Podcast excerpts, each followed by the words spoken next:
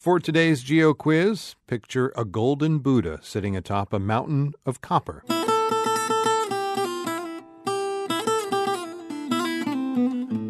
We're looking for one of the largest underground copper deposits in the world. It's in an eastern province of Afghanistan called Logar. A Chinese company has purchased the right to mine the site, and cash strapped Afghanistan stands to reap billions of dollars in revenue from the deal. But there's a hitch. There's an ancient Buddhist monastery there, and the site is full of centuries old Buddha statues and artifacts. Mining operations threaten all of them, and archaeologists are scrambling to save what they can. So, name the site where ancient Buddhas may soon be destroyed by a copper mine that's set to start operations in December.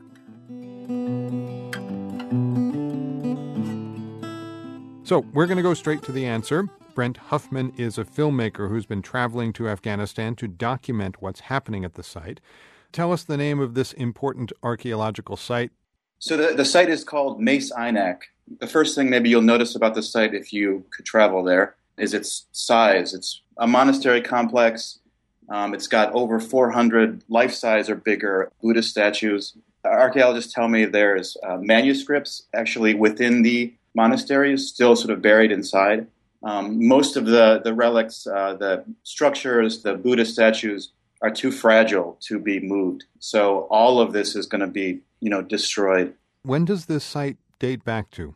thousands of years. Uh, the Buddhist site is about 2,600 years old, um, but archaeologists have also found um, uh, ancient copper smelters uh, at the site that date back 5,000 years. The archaeologists have only picked up sort of the first remnants from the Bronze Age. Now, we're going to share some photos online at theworld.org that you've uh, passed along to us.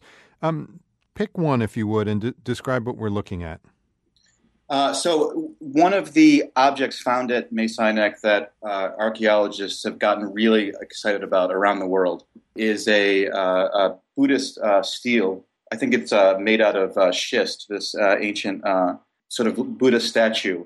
According to experts, it depicts a, a pre-Buddhism scene where you have the Buddha before he became the Buddha, right next to a, a younger monk and in the in the younger monk's hands is this human skull, and it's a very strange it's a very strange statue. Um, there's a there's a buzz about this statue, and people are really excited about it.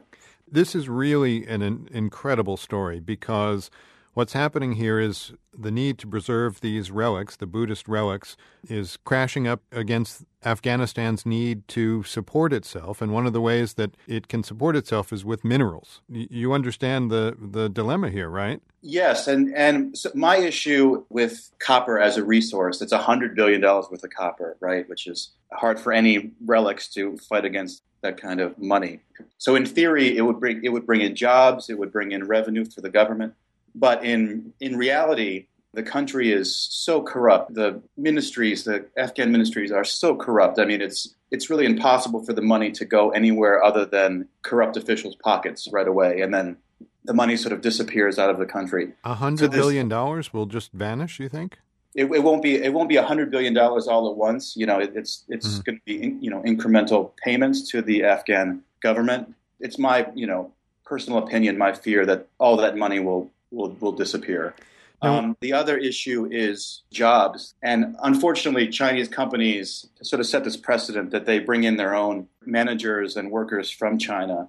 So the only jobs Afghans will get from this will be, you know, slave labor type jobs. So are these incredible Buddhist relics just doomed? I mean, the mining operation is scheduled to begin relatively soon, right? Um, mining ex- experts that I've talked to say that the, the Chinese company can't start mining right away. But they have set this deadline in December that they will force archaeologists off of the, the site and bring in bulldozers, start the first early stages. Is it possible for the mining operation to work around the Buddhist site? As far as I know, no. Actually, the it's ironic, but the, the Buddhists were actually mining the copper too.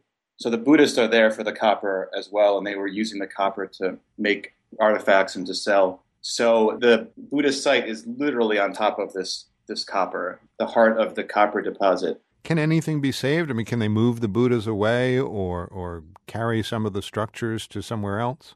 They've tried. They've proposed um, actually using a helicopter to kind of airlift some of the, the artifacts out, but they're so fragile. These structures, are, I think, would just crumble and turn to dust if they tried to move them. And also, the, the area in Logar province is, is so dangerous. There's a Taliban presence, and certainly they would shoot down a, a helicopter. They have been able to remove small, you know, handheld uh, relics out of Mes Aynak, and they're currently holding it at the National uh, Museum in Kabul. As a Westerner looking, you come down on the side of cultural heritage. I, I wonder, though, what the locals say about this. Are, are they for the antiquities or are they for the money coming in from mining? So the, the locals in Logar are actually attacking the mine. So recently they have been firing rockets into the MCC compound. They've actually attacked the archaeology site, firing rockets, and they, they will place landmines uh, on the road overnight.